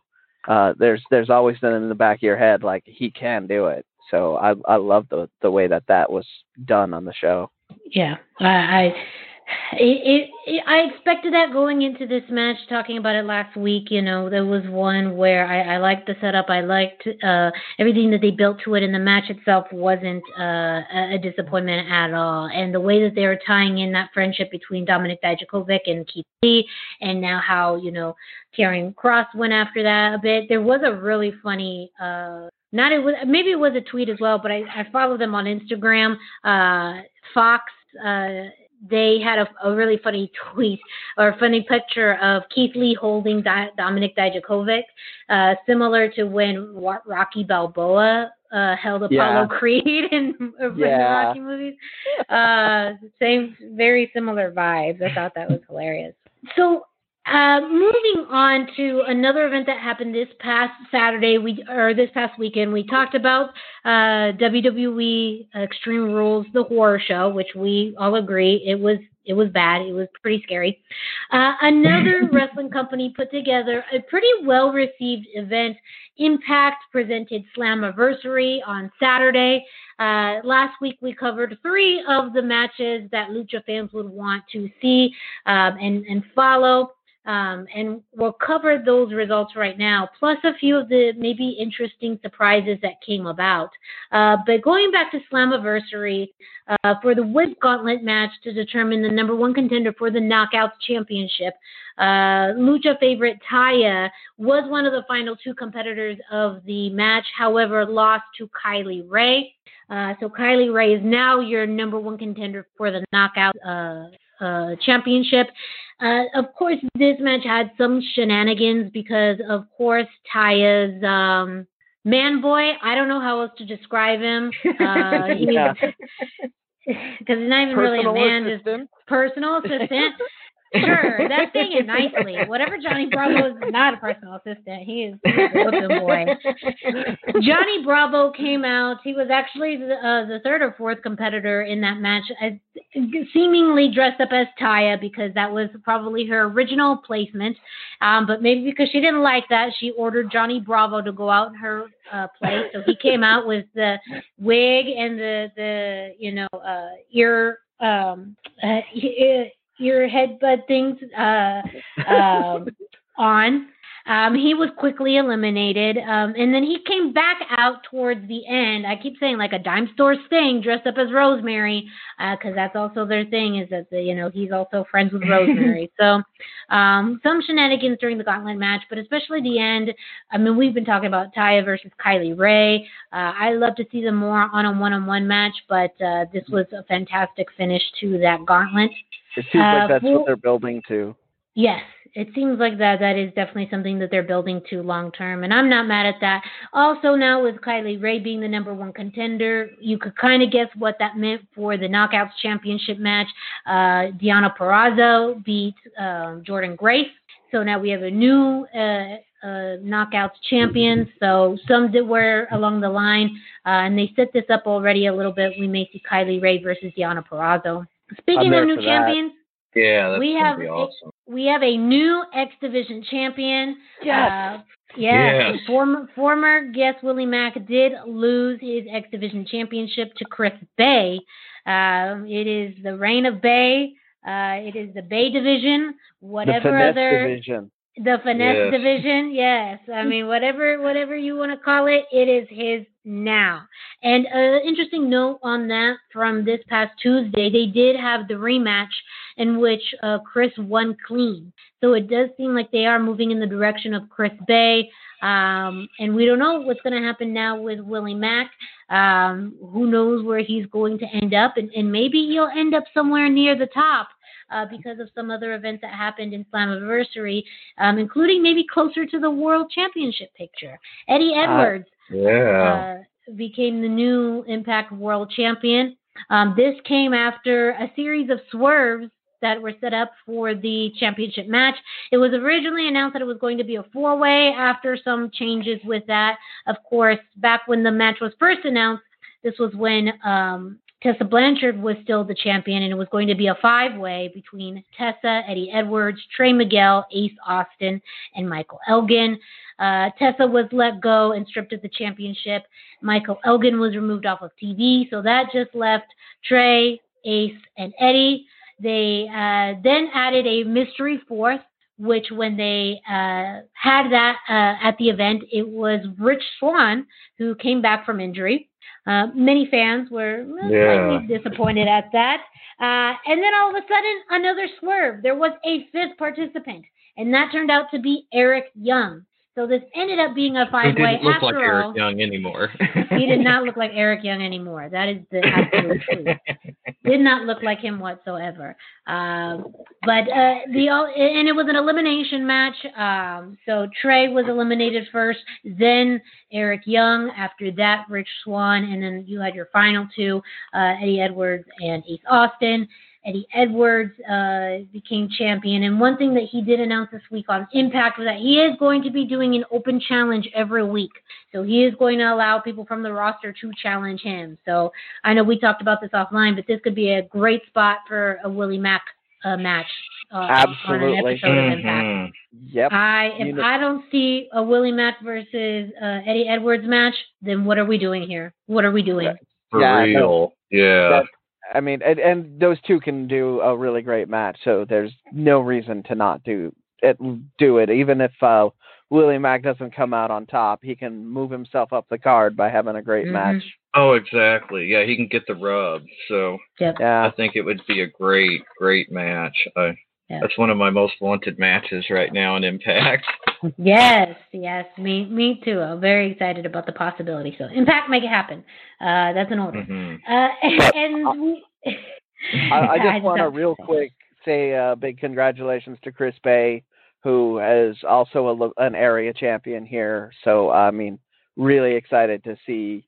I know oh, he's, so he's cool. I, I know he's supposed to be the bad guy, but he's my local guy. So uh, Same, same out here. Uh, Chris Bey is a champion for one of our local promotions out in Arizona. Um, and yeah, very big on the West Coast. So I think there was a lot of people on my social media pages I saw that were very excited and happy for him. And yes, he is playing a bit of the heel now. Uh, but I know he has a lot of support, not only on the West Coast, He's a but just great throughout. heel, though. Yeah, he is Yeah, a great heel. Uh, if if he can make it as a heel and impact, then he's going to make it anywhere. Yeah. Oh Um, yeah, it's a lot setting it up harder to for be a convincing heel than a face. So if he can Yes. do this, he can do anything. Yeah. Yes, I agree. And real quick, we did have some surprises and returns. The first one of the night, the Motor City Machine Guns came back, uh, Yes. beating the the Rascals. Of course, we had a surprise by Heath, not Slater, just Heath. Uh, Yeah. I already No mentioned last Eric. name. no last name. Uh, the Good Brothers, uh, Doc uh, Anderson or uh, Doc and Doc Gallows. Uh, Gallows. yeah, Doc Gallows uh, and Karl Anderson. Machine Gun they came. Anderson. Yeah. Machine Gun Anderson. Yep, they came back um, Cool. at the end when Eddie Edwards was celebrating. They helped even the odds when Ace Austin and Madman Fulton were trying to attack Eddie. So they're fully back. And we did. They they ended Slammiversary with him and they started Impact with him. EC3 is back. Oh, I'm so So- glad to see him back. Like, yeah, like he more than anybody, I felt like he was completely wasted in WWE. Like he just never even got a chance to grab the ball and run with it and show him what he could do. And so I am so glad to see him back with Impact, where they really value him as a main event player. Yeah, I, I, you know, overall, I think Slammiversary was really well received. Not a Oh, it whole lot of again excellent. lucha Yeah. content. I still feel like that's still something they're figuring out. But they've had a lot of of shakeups over the past few months. Mhm. They've had They to change storylines, matches. They, of course, you know, by releasing several people, including Tessa Blanchard and Joey Ryan. So they've had to make a lot of adjustments. Um, and it seemed like now Slammiversary is the start of a new chapter. Even their new, uh, the, the way that they start their weekly shows has changed with new music and new footage. Mhm. So it seems like they're really stamping this as a milestone to move forward. Um, th- but they do have good bones. I mean, the Knockouts division still uh, Oh, is is fantastic, is amazing. and, and Taya is still one of the best, you know, Oh, wrestlers. she's so period good. In professional Yeah. wrestling. You know, so yeah, she's whether one of it the in the world, easily. in in the knockouts division or even wrestling men, if that's the direction they go into, which they know they yeah, can. she's great at that too. She's she's great Yeah. at that. You know, the the X division now is under you know uh is the finesse division. So we we have a new champion, but it also leaves room for someone like Willie Mack, who is is just ridiculously talented, can wrestle so many styles, can wrestle against so many people. The opportunity to hopefully move further up the card into a higher role and you know this they have brought in a lot of people many of them did work for WWE but if this means too that they're open to bringing in people from other promotions could eventually mean that they are hopefully having a, a bigger lucha libre presence in the future Yeah, uh, well, the world will change when the borders are allowed to open up a little more because they were negotiating with uh, uh with uh, some lucha libre companies as well. So uh, Mhm. we we definitely can see more lucha content from them. They are very open to the idea, and based on the reception of Taya and Willie Mack and uh, uh, even even Eddie Edwards, who has some level of lucha background as well, uh, you can you, you can see that they're open to the idea. So uh, we will continue to cover anything Impact does that is uh, lucha related. So I, I look forward to seeing the future of, of how of this company with the way they're going. Oh, me too. All right. Uh, so if you are listening to this and you haven't visited luchacentral.com, it's time to do it. LuchaCentral.com is the online home for Lucha Libre, where you can get all of the top news in English and in Spanish. Find the best curated video content and original content not seen anywhere else. Find when Lucha Libre events will be happening in your area. Find photo galleries from top photographers covering Lucha Libre around the world. Uh, a place to have your voices heard from weekly polls to annual awards, seen and read by top executives in all of the major Lucha Libre promotions across the globe. But on top of all of this, it's free. LuchaCentral.com, your centralized place for all things Lucha Libre. and now we have this week in lucha libre history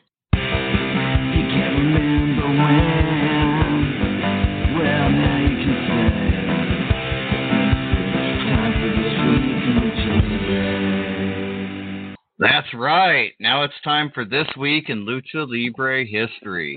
Be sure to check in at luchacentral.com every single day for This Day in Lucha Libre by Pep Carrera for more information, birth dates, anniversaries, and amazing videos all about Lucha Libre. luchacentral.com, your centralized place for all things Lucha Libre. Uh, this week, I chose July the 20th, 1996, for the WWA Welterweight Championship match between Rey Mysterio and Juventud Guerrera that was held at War Wrestling's fourth anniversary show. Uh, I chose this match because I had seen it on a dub video of Rey's matches when I was younger. We kind of talked about the tape trading thing before, but I wanted to see it again and watch it with more educated eyes, and it was even better than I remembered. The WWA welterweight belt was an important stepping stone in Mexico at the time, it, like it's currently held by Bandido, if that gives you any idea of its prestige. And it's been held by legit superstars like Eddie Guerrero, Psychosis Juventud, and again, Rey Mysterio, who would hold this title for the third and final time after winning this match. And he had a 216 day reign this time before losing to El Hijo del Santo. Um, this match is incredible. Rey and Juventud were really the prototypes for this modern, high flying style of lucha match. And even all around the world, they were the prototype. And so it's cool for us to get a glimpse of their work outside of the U.S. So many of us, especially people my age and like Brendan, I'm sure he's familiar with these, they had a lot of ECW and WCW work that we got to see, but their foreign work is still kind of unknown to a lot of fans that had seen that. I ended up watching the whole show after I watched the match. Uh, the entire show was a stacked card, but this match was easily the highlight of the show. It's available on the luchacentral.com YouTube feed, and I strongly suggest everybody check this out. It's just as good and it's just as relevant as their 2017 match, at the Pro Wrestling World Cup, and it's an excellent primer for why Rey Mysterio is arguably the most famous luchador of all time and maybe the best. It's great stuff. Oh, it's I cannot recommend this match enough. It takes place in Tokyo and it's a early Rey Mysterio match, 1996. It's so good though. Juventud just at the top of his game, and they, I mean, on a card with like, uh, trying to think, Jushin Liger was on a lot of big names. Uh, Negro Casas, big names. They stole the show easily with this match, and it's it's one of the best lucha matches I've ever seen, and it feels just as fresh now. I mean, it feels totally fresh watching it, and this happened 25 years ago. So it's really impressive that Rey Mysterio is still putting out these kinds of matches once in a while, and really, I mean, it's just a great, great early match to show you why he's the best at what he does. Excellent. What did you pick this week, Brendan? Uh, so uh, I uh, I thought I felt like I might have been copping out a little bit, but I realized we have uh, largely been talking about matches, but uh, this week in Lucha Libre history has uh, debuts frequently in it, uh, as Mhm. well as uh, important important dates, birth dates, and other things in there. But we found I found uh, also on uh, July 26th, but all the way back in 1942 was the de- debut in uh, Arena Mexico of El Santo. Oh wow! Yeah. So cool. Uh, so uh, the the the man under the mask had been using other ma- gimmicks through the 30s, um, and then the story is that uh, a promoter was uh, Don Jesus Lome was uh, putting together a new team of silver themed wrestlers, and he wanted he wanted the man that would become Santo to to be part of it, and he was offered three names: El Santo, El Diablo, or El Angel. And uh, we know what he picked. The rest is kind of history. History. But Wow. I mean, yeah. yeah, like that's uh, I to me this was important because Santo is the he's kind of the beginning of he really is. larger than life lucha luchador personas. Mhm. He Yes. he did movies. He had comic books. He had songs written about him. Mhm. Uh, you, you know, anytime I'm walking around and I'm identified e- here, even all the way up here in Seattle, as wearing something lucha libre, I always get asked about Santo, or they can allude to some story like the the guy that wore his mask his whole life, and I'm like, yeah, that's El Santo. Yeah. You know, so he is. Uh, he's the icon of lucha libre. So the he really that is. He's the Godfather. yeah, that date, July 26th, uh, all the way back in 1942, uh, was was definitely worth mentioning in my in my opinion. Uh, Miranda, so what did cool. you have? So I picked July 22nd, 1997. This is when Ultimo Dragon, or Ultimo Dragon, won the WCW World Television Championship, beating Lord Steven Regal, as he was using at the time. Um, this was on an uh, episode of WCW Monday Night Nitro in Jacksonville, Florida. Um, actually, this date was a Tuesday. They were recording it, or it was live on a Tuesday, I believe, due to some uh, scheduling conflict uh, with uh, another uh, sporting event happening the at the time. Yeah, Yeah. was with the NBA. Um, so they ended up uh, recording this on a Tuesday, which was, uh, you know, having it on a Tuesday.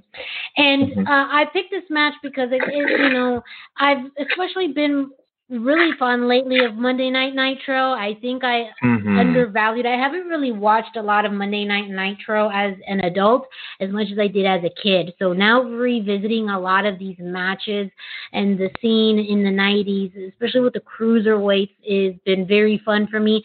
Now, this wasn't for the Cruiserweight Championship, it was for the World Television Championship. Um, but the match itself was a lot of fun, very quick, just within you know, less than 10 minutes. Uh, but a lot happened in this match. Um, this was also pretty big because uh, Ultimo Dragon, he at this point was a face uh, with the company. He had just uh, parted ways with his manager, Sonny Onoo, um, at the time when they were heels, and he's moved into a face role. So this uh, championship reign as well, I think, was pretty big for his career because he was riding on a pretty big wave of popularity. Um, Mm-hmm. He was extremely popular at the time. he was, and he was only in kids. Yeah, he was only in WCW for a few years, from '96 to '98. Um, so this was right in the middle of his time there.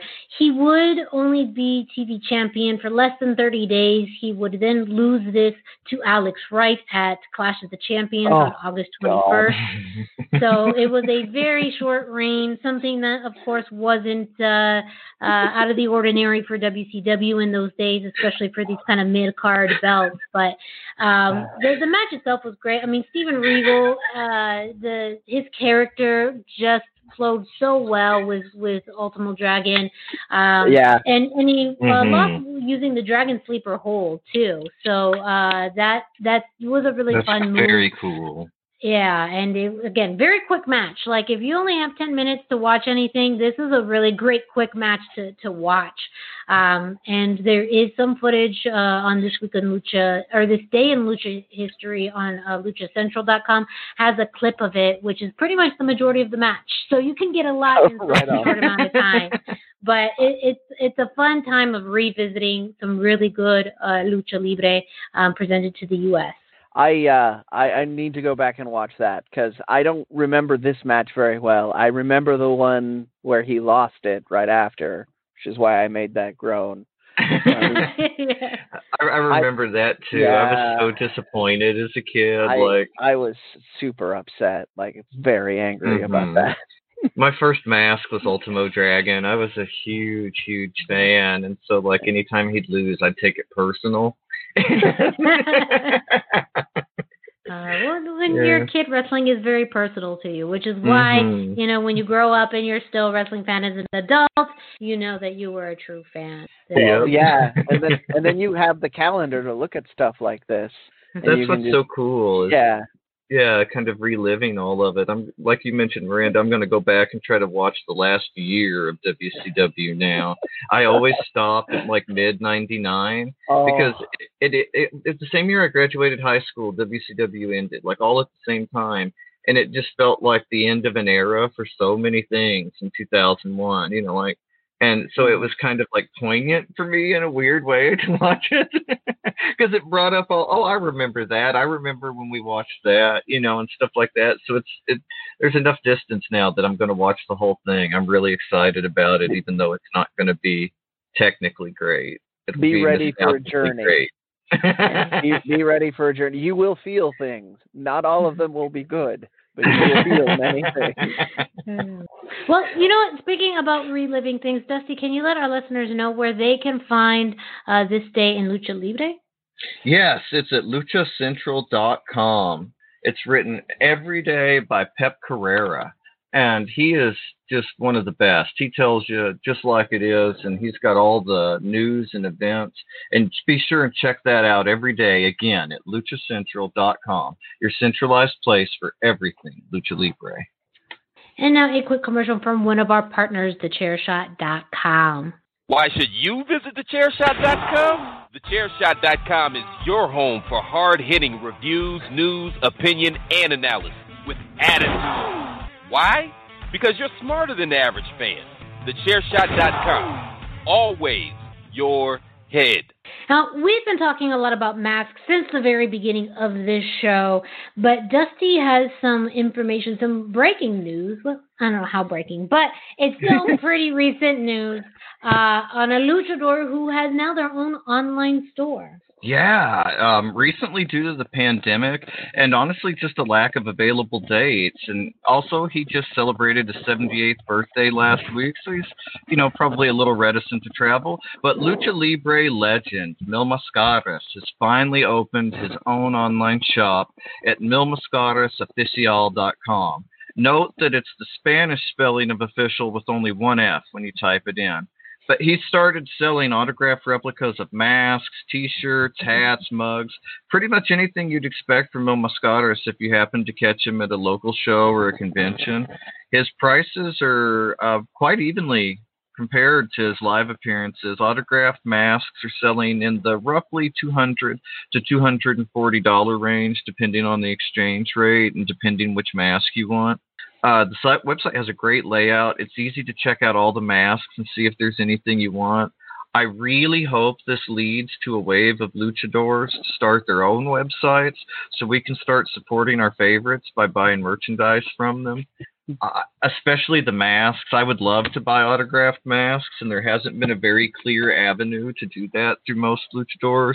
You kind of have to know somebody and then Yeah. ask and then you get it all worked out and they work with a middleman but if they had a website where you could get it worked out type in what you want wanted dedicated you know your name or whatever on the mask i i think that it's only a huge benefit and i hope that a lot more luchadors follow his lead on this because i see so many masks and shirts i would love to buy from mexico but don't have a clear pathway to ordering them Right. And Mhm. to to a point you were kind of alluding to, a lot of luchadors don't like to sign third party product because exactly uh, and Mil Mascaras is in fact one of those guys. He he won't, from what I understand. He will sign nothing third party. Like you have So to buy have- it from yeah. him. having an arrangement like this where you can get stuff that he is endorsing means that you Mhm. have you have that direct line. There's no question about it because that is a thing that's in the the fan community that we have to we ask all the time. Like, if I buy this, is so and so going to sign it? And uh, you know, so we, we have to do all that research all the time. And A lot of Ah. times, you'll ma- makers will ask you, you know, are you buying Mhm. this for yourself or are you buying it to get signed? Because they'll leave their tag off if it's fine to be signed. The maker Yeah. won't want to be associated with making the mask for you. which is I think is unfortunate because makers I do too. credit too. Oh, I agree. So the they're the real artists out there. I mean, the things Yeah. that some of these craftsmen are able to come up with, and the way they work together with the luchadors on what they want Mhm. and their appearance and everything. Yeah, they're invaluable to the entire lucha libre experience. and Definitely deserve more name brand recognition and credit. They can't all be Lince Dorado and make their own mask. yes, it's true. And even Lince doesn't have the time to make all of them anymore. He uses both Sancho Jr. and Jade masks occasionally when he's busy. Since the lockdown and everything, COVID, he's been having more time at home to work on things. But when he was touring and didn't have time, he used both Jade masks and Sancho Jr. And they There you really came out with some amazing stuff for him. Oh yeah, Mhm. very Well, cool story. Thank you. You're welcome. I I was gonna say, speaking of things that we've talked about earlier, we talked about uh, ESPN Mexico. Uh, through that too, they had an article uh, with uh, highlighting, you know, kind of one of the, the more popular uh, luchadors in uh, Mexico right now. Brendan, can you share share more uh, about that with us? Well, yeah. So uh, it it popped up. Um, of course, the one person who doesn't read Spanish and has to rely on the Google Translate was the one that found it first. But, uh, Miss, Mr. Iguana had an article on an interview on ESPN Mexico, which uh, again, back to what we were talking about earlier, fascinated me just because ESPN was doing it. But Mr. Iguana is a very up and coming indie guy who we talked about recently doing the uh, the the tournament, the Lucha Fighter tournament that AAA was Mhm. hosting. Um, and he's got a very fun and interactive personality. He's Oh, um, he's got definitely. a little more appeal to uh, your your the kids and the casual fan. So I was very excited to see that this sort of thing was was happening. Um, one of the bigger takeaways that uh, we were discussing is that he was making plans to move to Mexico City before COVID hit. I don't know if he's still making those plans or not, but um, I believe he is, according to the article, that he's later this year. You know that he still Yeah. intends to move. Excellent. Uh, and there were there were a couple of other things on there. I don't. Uh, we were we were discussing this very quickly before we went on the air because it was a last minute addition. But uh, did either of you have any other takeaways from this uh, interview that you wanted to to bring up? Because otherwise, it's just fun and cool. Yeah, he he mentioned a little bit that he uh you know was a friend and that he was kind of being compared to La Parca in terms of his appeal to kids and casuals and Mhm. that he really appreciated that because he was friends with La Parca too, uh Chewy La Parca and that he was actually at the show where La Parca died and Ah. so he thought that La Parca had the, the best energy and the best advice that anybody in wrestling could give you, and that he really wants to take that up and kind of, you know, run with Yeah. that. If he if he's the next Parca, he wants to serve his memory justice through Oh. it. Yeah, and Yeah. I think that's incredible and poignant and so touching that you know he really talked about what a great guy he was and that he hoped he could live up to to be that guy. and and those are some big shoes to fill like that a lot of people will Mhm. remember the uh the the performer that is now LA Park but La Parca 2 was so good at that comedy wrestling style while still Oh, he was. being while still being hardcore and flying and all of that that it was just He a was- treat to watch him He was great as Karis La Momia too. I actually have one of those masks. I vividly remember that from being like a tween to teenager, like because we got it on a satellite feed and it had no translation, and I I vividly remember seeing the Mummy, and so I I loved all that, and it's yeah, Yeah. it's amazing how long his career was and how many different things he was great at. Especially But, for uh, being tied up in somebody else's gimmick, you know, being yeah stepping Yeah, into La exactly. Parca rather Yeah. than his own thing. He was which is a Fantastic. huge advantage Mr. Iguana is going to have because I haven't seen a gimmick like that Yeah. before and I love it oh, it's so unique and it It's stands so- out. It's really funny. I liked how uh, they talked or, or mentions about his uh, education that he has a degree in communications, and that during his time as a student is when he really became interested in lucha libre. Um, that I thought, you know, it's always interesting to hear those as far as how people get interested and involved in the sport.